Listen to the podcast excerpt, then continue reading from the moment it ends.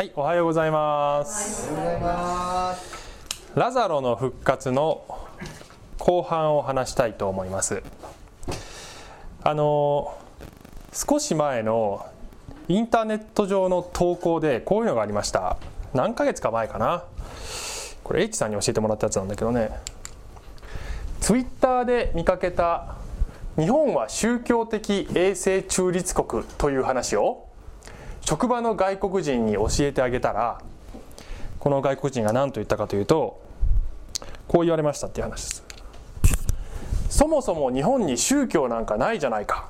仏教は哲学哲学で密教は魔術儒教はマナーで神道は美学キリスト教に至ってはおしゃれだと言われた。仏教は哲学密教は魔術儒教はマナーで神道は美学キリスト教はおしゃれ これ結構ねそのネット上で反響があったみたいでまあうまくまとめてるなと。まあもちろんね個人個人個人で違って本当に真剣に神道をやってる人もいるしまあいろいろいるわけですけど、えー日本全体のその傾向を見た時に外国人から見たらこう見えますねっていうねそういうことですよね。すなわち、まあ、多くの日本人にとって宗教というものがこう形骸化しているあるいはこう表面的なものに過ぎないそういうものになっていると生活な生活のさまざまな局面に組み込まれてはいるのだけれども本当に生き方を変えるとか本当に内面を変えるとか本当に永遠の運命を変えるというほどのものとしては捉えられていないという、えことなんじゃないですかね。で、えー今日はですね特に死というテーマを扱っていくんですけれどもほとんどの宗教にとって死というのは大きなテーマですよね、えー死というのは全ての人が直面する大問題ですよと。しかしながらその死というものの根本解決はどこにあるのかというふうに真剣に探求する人っていうのがまあ日本にはすごく少ないようなね感じがしますね。極端に少ないような感じがする。なんとなくこう多くの人がたまたま自分が生まれ育ってきたその文化とかたまたま自分がいたその宗教的な環境とかの中で刷り込まれた死生観をなんかあまりこう深い疑問も持たずにねなんとなくこう、えー死んだらこんな感じだろうという曖昧模糊としたそういうイメージのまま死の門をくぐる。しかしながらこれは私に言わせればものすごくリスキーなことだと思うんですよね。というのは、まあ、聖書を信じている立場から言えば、えー聖書によればですね聖書によればどの時代のどんな国の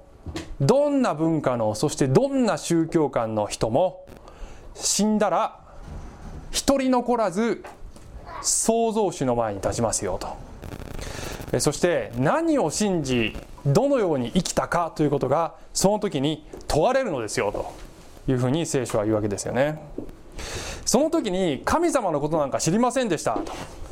そんなこと聞いてませんでしたというそういうことはまあ通用しないというのですよね。なぜかというと多い少ないという差はあるんだけど全ての人が神に関する何らかの情報は得ているはず得ているはずですよと。もちろんその情報量には人によって、えー差があるので求められる応答の度合いはもちろん人によっては変わるんですけどしかしながら全く神様のことなんて知るわけありませんでしたと言える人はいないのですよと、まあ、聖書はえ私たちに伝えていると思うんですよね。でそういうですねあの本当にそういう真剣さで聖書と向き合うならば、えーキリスト教はおしゃれ以上のものになります。概念とか哲学とかスタイル以上のものにねなってきますね、えー実質的な力を持ってあなたの人生に入ってくる。そういうものとしてこの聖書の御言葉が、えー輝いてくるわけですよね。で今日の話はまあこういう話をしたいと思いますね。あなたを生き返らせる神の力を知ってくださいという話をします。でこれを聞くと、えーまあねあの世の中の多くの人はいや別に私死んでないけどって言うかもしれません。しかしながら聖書によればもしあなたが本物の作り主と出会っていないのならばあなたは死んでいるのですよと。肉体は生きているが霊的には死んでいる。人は肉体が誕生する時に実は霊的には死んだ状態で生まれてくるんですよと。だから全ての人はその霊を生き返らせていただかなければいけないのですよと聖書は言うわけですよね。でもしあなたがクリスチャンでいやいや私は永遠の命をいただきましたと、えー、おっしゃるならば、えー、しかしながら、えー、問わなければいけないことはクリスチャンで永遠の命をもらったとしても実質的には死んだ歩みをしているという場合もあるのです、えー、それは、えー、いただいた命を本当にこの毎日の生活で生かしきれていないと、ね、そういうこともありえるのです。なので、えー、そういう部分をこう自問しながらねこの話を聞いてほしいなと思いますけども、えー、ということで御言葉に入っていきたいんですが、えー、前回はこのラザロという人が生き返らせてもらうこの話の前半を話しました、ね。えヨハネによる福音書の11章です、ね、で、え文脈はこれはイエス様の交渉外の終わりに近づいている。もうですね、あの1ヶ月以内ぐらいの間にイエス様は十字架にかかると。もしかしたらもう次の週とかその次の週とかそれぐらいの、えー、ところなんですよね。それぐらい終わりが近づいている。そういう場面ですね。でイエス様と交流のあったマリアとマルタと、えー、そしてラザロというこの3兄弟、この末っ子のラザロが死にそうだという知らせをイエス様が聞くわけですよね。しかしながら、え、イエス様はあえてすぐには助けに行かないと。ラザロを死ぬままに、放置すると。なんでだよっていうねそういう話をまあ前回したんですけれどもそれはイエス様に言わせれば神の栄光のためですよと。そして多くの人が信じるようになるためなのですよとイエス様はおっしゃったわけです。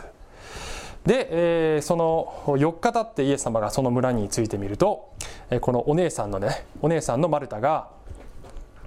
イエス様にすがりついて「あなたがここにいてくださったら弟は死ななかったのに」というふうに、え、訴えると。でその時にイエス様はこういうふうに言われるんですよね。えー、っと。ね、えー、私はよみがえりです。命です。私を信じる者は死んでも生きるのです。とイエス様おっしゃいました。イエス様はこの場面で私はよみがえりを与えますとか命を与えますと言ったのではないんですよね。イエス様おっしゃったのは私がよみがえりであり私が命なのですよと。英語で言うと英語で言うと I am ですね。I am I am the resurrection and the life という言葉ですけど私が命そのものなのですよ。だから私をあなた方は得なければいけないのですよ。ということなんですね。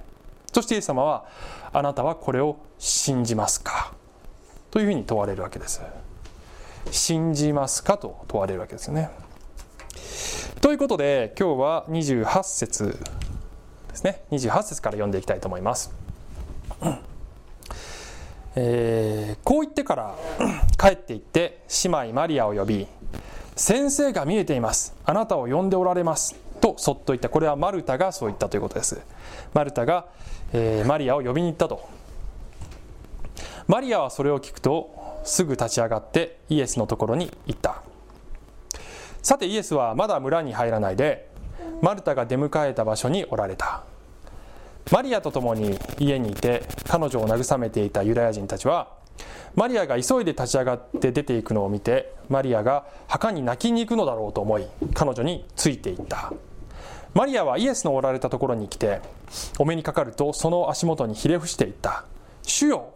もしここにいてくださったなら私の兄弟は死ななかったでしょうに。はい、えー、この場面ですね。あのー相当に多くの弔問客が来ているというそういう場面ですね。で、えー、当時の習慣でこの泣いている人たちはみんなあの心から泣いてるわけではなくてあの職業的に泣いてる人たちっていうのがいたわけですよね。お金もらってねあの泣く人たちっていうのがいるわけですよね。で、えー、そういう中でしかしながらマリアはもう絶望していると。でマリアが言うこのセリフ「主よもしここにいてくださったなら」っていうこのセリフはこれはこれ以前にマルタが言ったセリフと全く同じ言葉です。で前回も言いましたけれどもこういうマリアとかマルタのこのこのイエス様への訴えの中にこうまあこれ読む人によってもちろん取り方ね人によってあの印象違うと思うんですけど私はこの言葉の中にイエス様へのねあのこうこう恨みというか なぜあなたを本当に必要としてした時にいてくださらなかったのですかという腹立ちのようなものが少し込められてるんじゃないかなっていう、えー、そんなふうに思いますね。えー、どうしてイエス様ここにいてくださらなかったの？なんでこんな遅かったの？来るのがっていうね。そういう疑問と腹立ちがあるんじゃないかなって思いますね。イエス様大好きなんだけどでも心のどこかで疑問を持っているというような。さて、えー、33節。そこでイエスは彼女が泣き彼女と一緒に来たユダヤ人たちも泣いているのをご覧になると霊の憤りを覚え心の動揺を感じて言われた。彼をどこに置きましたか？彼らはイエスに言った。主を来てご覧ください。そこでイエスは涙を流された。イエス様の感情の豊かさが現れている場面ですけどこれがねなかなか難しいですよね。これ何がイエス様のハートを揺さぶっているのでしょうか？ということなんですけどね。これはもうあの牧師とか神学者によっていろんなことを言うんですよね。でまず、えー、この30ごめんなさい。33節に出てきた霊の憤りを覚えって書いてある。つまり怒りのニュアンスがねここにあるわけです。イエス様何かに対して怒っていると、ね、お前ら泣くんじゃねえよみたいなことではおそらくはなくて、ね、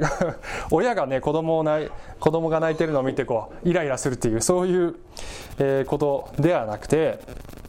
まああの多分一番も一番一般的に言われている解釈はイエス様は死の現実というものに対して怒りを覚えておられるのではないですかというふうにねよく言われるんですよね。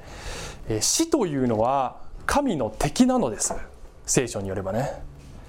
で愛する子供たちを苦しめている死という敵に対して、えイエス様は憤りを覚えておられる。でそもそもその死というのはもともとこの創世記で人間が罪を犯した時にこの人類に入ったんですけれどもなぜ死が入ってきたかというと人間の罪の湯に入ってきたのですそしてなぜ人間が罪を犯したかというと悪魔のそそのかしによってそれが入ってきたのですねですから死と罪とそして悪魔というその全体に対してイエス様は怒りを覚えておられるというそういう考え方がまあ、一番一般的なんですけど、まあ、私も、え、それ以上にいい説明が思いあの特に思いつかないし、え、見当たらないのでねあのそうなんじゃないかなというふうに思ってるんです。あのこのイエス様のこの感情の動きがどこから来てるかっていうのはあの正確な答えっていうのはないんですね。あの私たちが、えーまあ、聖書の全体から読み取っていくしかないということですね。はい、で、えー、その次にイエス様が先ほどの35節の「涙を流された」ですね、えー、聖書の中で一番短い説だっていうふうに言われてますイエスは涙を流された。Jesus wept という、えー、2つの言葉ですね。であの、まあ、私はですねこの箇所を昔から読むたびにここで泣くかな？って 私は結構思ってましたね。なんでここで泣くかなって？あの周りの人たちが泣いてるのってラザロが死んだから泣いてるんだよね。あの要するに生き返ることを知らないから泣いてるんだよね。でイエス様これから生き返らせることを自分で分かっているのになんで泣いたのかなってね思いません？私はそう思うんですけど。しかもねこの前の展開は、えー、イエス様あえてラザロを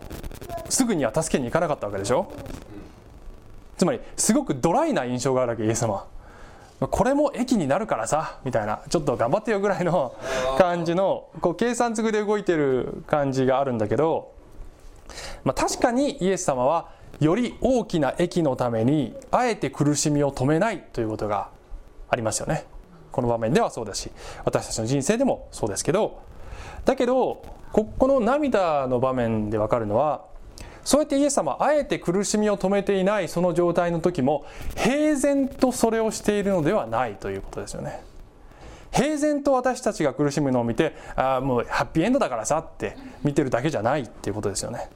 その瞬間あなたと一緒に痛みを覚えているその瞬間あなたと一緒に泣いているそういう共感してくださっている救い主だっていうことです特に愛するものを失って傷んでいるその悲しみをイエス様は知っている。先ほど言ったようにそもそも、死というものが人間に入ったのはエデンの園で神様があなた方はこの木の実を食べたら死にますよってアダムとエバに言ってで彼らがそれに反してその木の実を食べてしまってで人間はその後神様から隠れてねあの隠れてしまうんだよね。その人間に対して神様が「あなたはどこにいるのか」という悲痛な呼びかけをされるというシーンが、まあ、漱石に出てくるんですけどあのその時にこの死というものが、まあ、その死というのは、えー、肉体の死ということではなくて神との断絶ですね。神との霊的な断絶を死と言っているのだけれども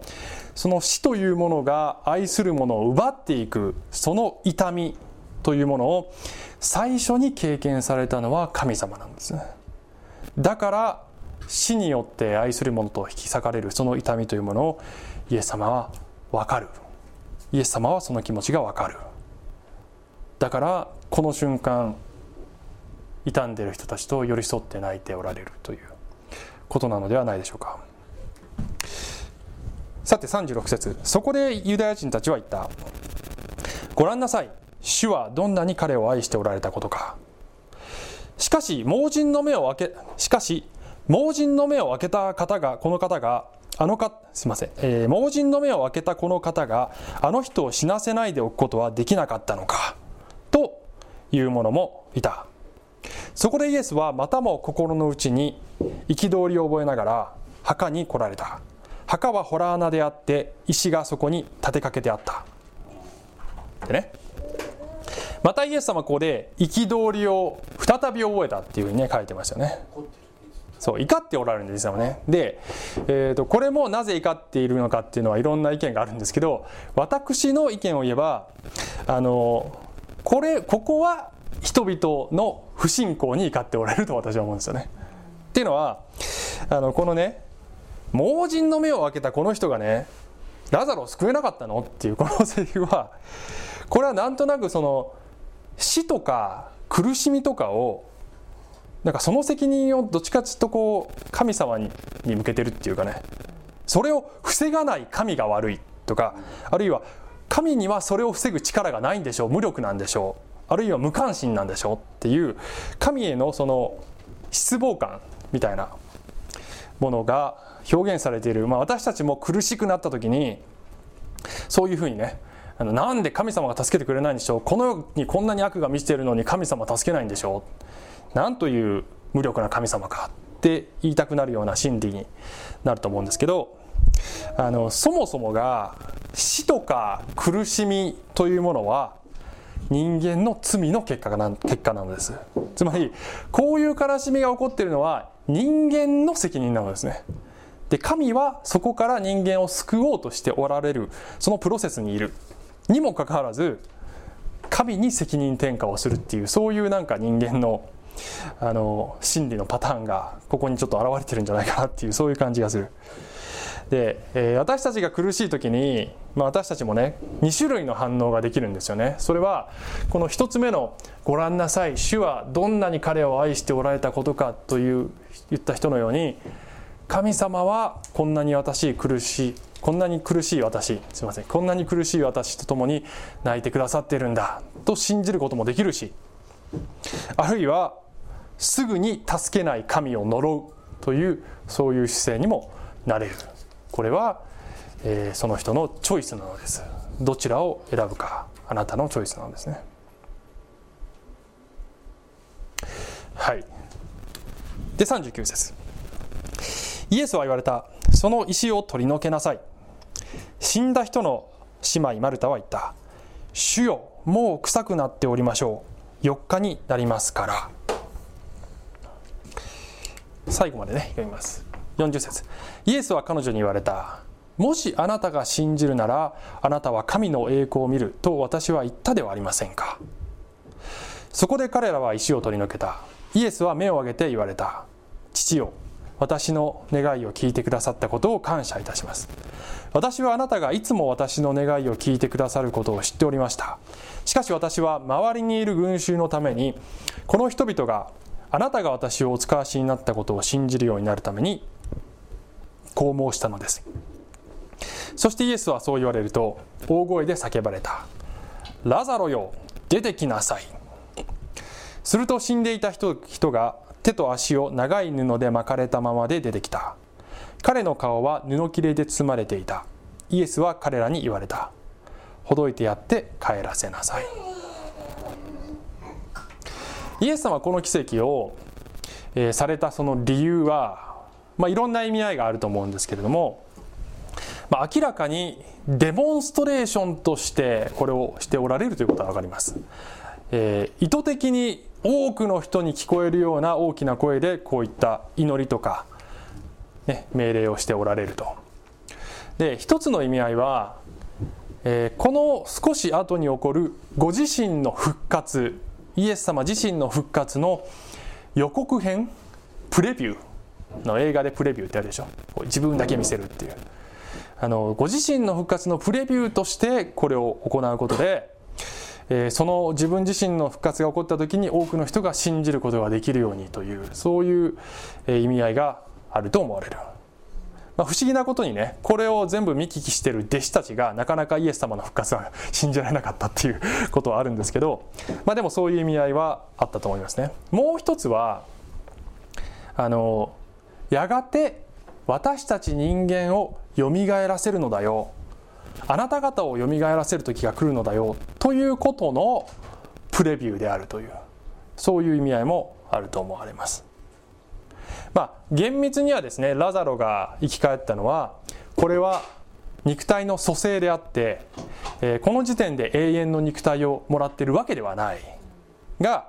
えー、これと同じようなことを私は私を信じる全ての人にやがてするのだよと。その時には永遠に死なない肉体を与えることになる。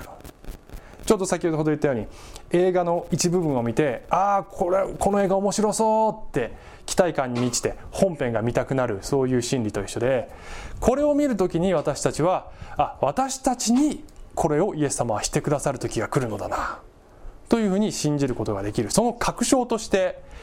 えー、それを私たちが信じることができる確証としてこれをしてくださっているという意味合いもあると思うんですよね。はいということで、えー、このようにしてねあのイエス様復活をラザロに与えたんですけども、えー、ちょっとですねこの後半で何を考えていきたいかというとですねあの冒頭にいかに神の力がリアルリアルなものかという、えー、私たちが信じるこのイエス様は哲学じゃない概念じゃないスタイルじゃないもっとリアルなものとして私たちの人生に働いてくださるそういう方なのですということを、まあ、お互いに確認していきたいということをね、えー、まあ、後半の時間でやっていきたいんですね。であのー、過去現在未来という3つの切り口でね考えたいと思うんですね。過去に対して現在に対して未来に対して私たちの神様は力を持っておられるということをえー、話していきたいのです。でなぜこの3つの切り口で話すかというと、まあ、人によってですねその信じ方が弱い部分が人によって違うのですね、まあ、例えばある人は過去に起きた何かの出来事をずっとくよくよし続けると、うん、というタイプの人もいるしあるいはあの今私に働いておられる神様の力を体験できてないというねそういうパターンもあるだろうしあるいは、まあ、未来あのここではね特に死というものをテーマにしたいんですけど死ぬのが怖いというね、え本当に天国に行けるのかどうか不安だというタイプの人も、まあ、いると思うんですよね。ですから私の過去現過去未来すみません過去現在未来にイエス様は力を持っておられるのだということを、えー、確認していきたいんですね。さあでは一つ目。過去。ね過去です。先ほどのマルタのね言葉で「主よもう臭くなっておりましょう。4日になりますから」という言葉がねありましたね。イエス様もう怒ってしまったんですよこのことはと。怒ってしまったことは変えられない。トゥーレイトですイエス様。あなた到着遅かった。っていう。もう取り戻せないんです。というその言葉に対してイエス様はもし信じるなら神の栄光を見るってねおっしゃったんですよね。神にとって遅すぎるということは何もないのだよ。何もないのだよ。とイエス様はおっしゃったわけです。で、えー、厳密に言うとイエス様は何かこう SF 映画とかであるみたいにタイムマシンでね過去を変えるとかそういう映画とかありますけど過去を変えるのではないのですねイエス様はね。過去は変わらないんだけどイエス様は過去をあがなうのであります。あがなうというのはその過去をとその、えー、買い戻して、えー、それを使って神の栄光を表すということですね。あんな過去なければのよかったのにというそのその状態からあの過去があったからこんなに大きな祝福につながったのだなと言えるようになるということです。まあ、それは人によっていろいろあると思うんですけど、えー、人によってはその生育過程での親から受けた傷であるとかあるいは学校でいじめられた経験であるとかあるいは一生懸命頑張って夢に向かって頑張ったのに届かないで挫折してしまったとかあるいは人前で恥をかいてもうなんか思い出すだけでもうなんか消えてしまいたくなるようなそういう思い出とか。ねそういった全てのものを神様は栄光を表す材料として使ってしまうと。あの私はですね実は何を隠そう。学生時代にあのまあクリスチャンのね活動をやっていて、まあ、いろんなことやってたんですけど実はえー、大学2年生の時にねクリスチャンのスポーツサークルっていうのを立ち上げたことがあって あのシェパードっていう名前だったんですけど スポーツサークルシェパードっていうね。でこれをね伝道目的のために立ち上げたことあったんだよね。であのコンセプトとしてはクリスチャンが半分ぐらい、えー、で残り半分ぐらいクリスチャンでない方々をねあの呼んで、まあ、参加してもらってでバスケットとかバレーとかそういう球技、まあ、私好きだったのでそういうのをこうレクリエーションとしてそんなガツガツやるわけではなくてレクリエーションとしてそういうのをやる中で、まあ、あのクリスチャンでない方々に福音を伝えていこうというそういうコンセプトでね立ち上げたことがあってでこの話またゆっくり話したいと思うんですけど結論だけ言うとあのうまくいかなかったんだよね。あのねえっ、ー、と人数がとにかく集まらなくてで人数集まらないとね体育館とか借りるでしょ？だからお金かかるんだよね。そうすると1人当たりのあの持ち出しが多くなってしまってなんかいっつもこう人数とお金の心配ばっか僕しててね。自分で立ち上げたんだけどものすごい重荷になってきちゃってで数ヶ月でなんかこうなんとなく集まらなくなってそれで自然消滅しちゃいましたっていうそういう経験があるんだけどこれが実は私にとっては結構大きな挫折でしてこうね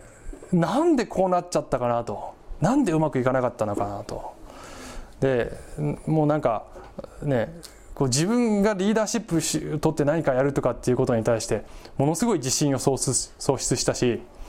あのついでに神様にも腹立ってこれ神様のために始めたのになんでうまくいかせてくれなかったんですかっていうこう、ね、そういう文句を言ってる時点で誰のためにやってるのかっていう ことになるわけですけどあの、ね、それでもうこうでその時に私は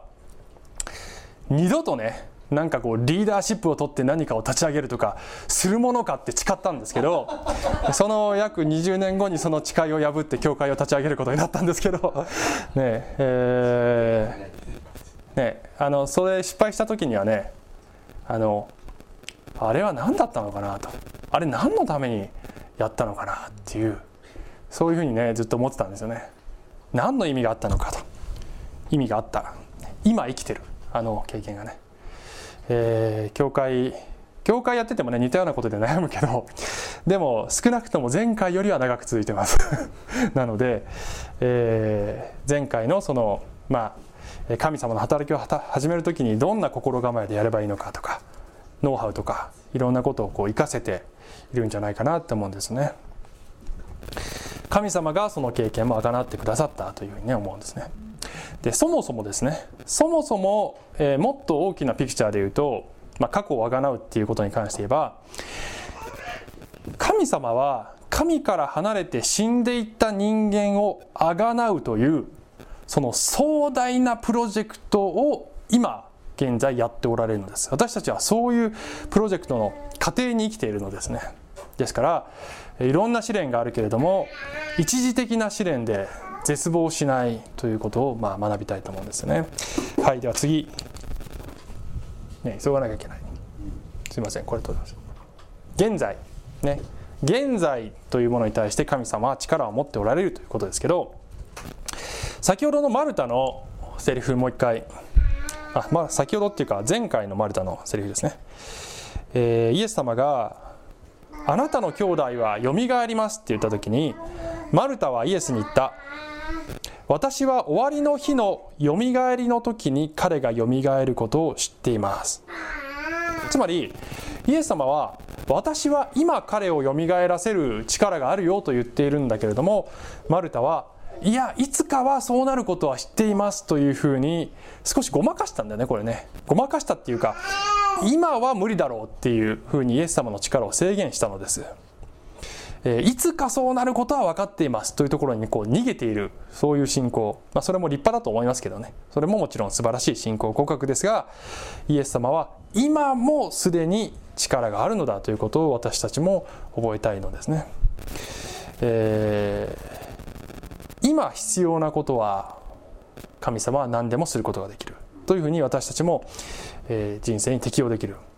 もしそれがその願いが起こらないのであればそれは単に必要でないだけであって神様が無力なのではないのです。で、えー、もしあなたが死人なのであればあなたという死人を生き返らせる力も神様は持っておられるということです。でなぜこれ話してるかというとあの冒頭にも言ったように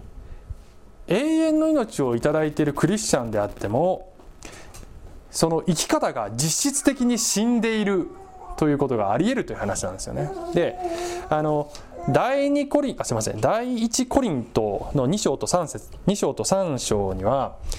えー、世の中には3種類の人がいるというふうに書いてあって、まあ、その話私時々するんですけどね、まあ、定期的にこの話したいなと思っているんですが私これ昔キャンパスクルセイドという団体に関わってた時にその団体では非常に強調して教えられてたことであの、まあ、非常にあの分かりやすい表現だなと思うので私も使っているんですけど世の中には3種類の人がいますよってこう書いてあるわけです。あのそういうふうには書いてあの読み取るとそういうふうに読み取れるんですね。で1つ目の種類の人は生まれながらの人って表現されているんですね。あの今は御言葉一つ一つ全部解説することをしません。ちょっと時間がないのでね、えー、これはこの丸がこの人の心の中。で心の中に王座があってこれ椅子なんですね。王座があってその上に自我が座っている。そして、えー、イエス様は心の外にいるという状態です。これはイエス様をまだ知らない未信者のことですね。イエス様を信じてないので当然イエス様は外にいる。そして自分の思いのままに人生をやっていくという。これが生まれながらの人です。これは永遠の命をまだ頂いてない人のことですね。2つ目は精霊に属する人というふうにね表現されている、えー、これは心の中にある王座にはイエス様が座っていてくださってえー、そして、え、イエス様によって人生が導かれている。そして自我はこのイエス様の足元で主のご意向に従っているという。これが精霊によって歩む人の姿ですよね。でえクリスチャンとノンクリスチャンでこの2つだけじゃないのって思いきやそうではないということがね書いてあるわけですよ。3つ目が肉に属する人と表現されている、えー、種類ですね。でこれはイエス様を受け入れ信じたクリスチャンです。だから十字架のマークね。イエス様は心の中にいるのだけれども王座には座っていないという。王座には相変わらず自分が座っていてイエス様に従わせているという。いう状態のまま生きているクリスチャンのこと。ここだけちょっと見言葉読みましょうか。第一コリントの3の1と3を抜粋してます。さて兄弟たちよ私はあなた方に向かって御霊に属する人に対するようには話すことができないで肉に属する人キリストにある幼子に対するように話しました。あなた方はまだ肉に属しているからです。あなた方の間に妬みや争いがあることからすればあなた方は肉に属しているのではありませんか。そしてただの人のように歩んでいるのではありませんか。パウロからするとこのコリントの教会ってもう本当に手に負えない教会で、えー、救われてイエス様を信じて救われたにもかかわらず世の人たちと全然変わんないような生き方してるねあなた方はというふうに叱責しているわけですよね。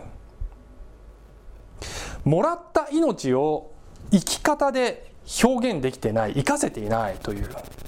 状態なのですだからイエス様が外側にいるその人たちとあの永遠の命をもらっているという点ではすでに変わっているのだけれど生き方が変わっていない。でクリスチャンはですねあのこの2つ目の精霊に満たされてねイエス様に従っている状態とこの我の部分我が椅子に座っちゃってる状態とあの日々行ったり来たりするんです 行ったり来たりするのです、えー、そして、えー、このより精霊に属する人つまりイエス様が王座に座っている状態がより長くなっていくことが私たちのその成長であり私たちの目標なんです完全にそうなれている人っていうのはあのいないんですねみんな成果というプロセスの過程なのでみんなこの過程なんですけど、えー、ねあのできるだけ多くの時間こうなっていることを私は目指し私たちは目指していきたいのですね。でねあの先ほどの今日の箇所でラザロが、まあ、4日目だからもう臭くなっておりますってマルタは言ったんですけどなぜ死体は臭くなるんですかねそもそも。ね、ちょっとお医者さんがいるから 適当なこと言えないかもしれないけどなぜ死体は臭くなるのかというと、えー、死ぬとバクテリアがね繁殖するからですよね。でじゃあなぜバクテリアが繁殖するのかというと死ぬと心臓が止まります。心臓が止まると血液が止まります血流が止まります。血流が止まると酸素と栄養が細胞に届かなくなります。すると細胞が死にます。細胞が死ぬと免疫機能が失われます。そうするとバクテリアが繁殖します。ということだと思うんですけど。ということですね。はい。ということだと思うんですね。つまり生きているということは悪いものの侵入や繁殖を防ぐ力があるということです。ね、でその時にキーとなるのが血流が栄養と酸素を運んでいるということです。体の隅々まで。常にそれを供給し続けているということです。でそれを霊的に例えて言うならば栄養とは御言葉です。御言葉です。で酸素というのは言うなればえー、精霊の力が隅々まで供給されているということです。精霊を外から吸い込むんじゃなくてあの精霊は内側におられるんだけどその精霊に体の隅々生活の隅々まで行き渡っていただくということです。なので日々御言葉に触れ、えー、御言葉を取り込みそしてどうぞ今日も精霊によって満たし歩ませてくださいと祈っていく。罪は告白しそして精霊を求めていく。ということをしていく必要がある。そのようにして今日からあなたは神の力を体験していくことができるのです。ということですね。はい。ということで3つ目。はいちょっと急ぎますけどね。時間やばいね。未来、えー、特に死という部分ですね。まあ、今以降は全部未来なんですけど特に今日は死という部分ですね。死の門をくぐる時に本当に自分は大丈夫かということを全ての人は問わなければいけないと。であの自分は大丈夫と思っている人は世の中に多くいるんですけど大丈夫と思っているその根拠も大丈夫かどうかっていうふうにねあの根拠がはっきりしないのになんとなく大丈夫と思って思っている方も世の中にはたくさんいるのですね。第一コリントの15章の54節55節しかし朽ちる者が朽ちないものを着死ぬ者が不死を切る時死は勝利に飲まれたと記されている御言葉が実現します。死よお前の勝利はどこにあるのか死よお前の棘はどこにあるのか。えー、朽ちるものと言ってるのはこれは私たちのこの朽ちていく肉体のことです。朽ちないものと言ってるのはやがていただく新しい体のことです、えー、確かに神様は私たち、ね、私という人間をたとえ死んでもまた新しい体でただで復活させてくださるというその確証として今回学んでいるラザロの復活とそれからこの後に起こるイエス様自身の復活が私たちに与えられているのです。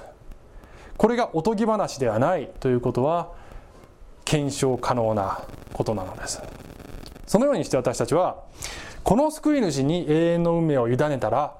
絶対に大丈夫というふうに確信を持って生きることができる。それがクリスチャンな歩みですね。是非皆さんもそれを確認してください。で最後に、えー、まあねインターネットで見ておられる方の中にはまあ、信仰をまだ持っていないという方もねいらっしゃると思う。信仰を持っていない方々には私としてはストレートにね問いかけたい。死の備えは大丈夫ですか？ということをね。問いかけたいですね、まあ、そういう問いかけをされると不安になったり不快になったりする人が大変だと思いますけど、えー、それでもストレートに問いかけたい。あなたの死の備えは大丈夫ですか？ということを言うために最後ちょっとこの話だけしましょうね。はい。このニュース最近やってますよね。これ免震ダンパーですこれ。あのビルのあの下のところにねあるやつ。地震の時にビルが倒壊しないための装置ですねこれね。で、えー、最近のニュースでこれを作っているメーカーが、えー、本来あるべき基準を満たしていないということで検査データを改ざんしていました。それが実際のビルに使用されていますということですね。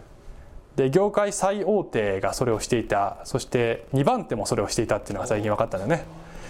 日本中の高層ビルが基準に満たないこの装置で支えられてるっていうことなんですよね。でいざという時の備えとして信頼していたものが嘘に満ちていましたっていうことになってるわけですよね。これ世の中今。だから文字通り激震が走ってるわけでしょ。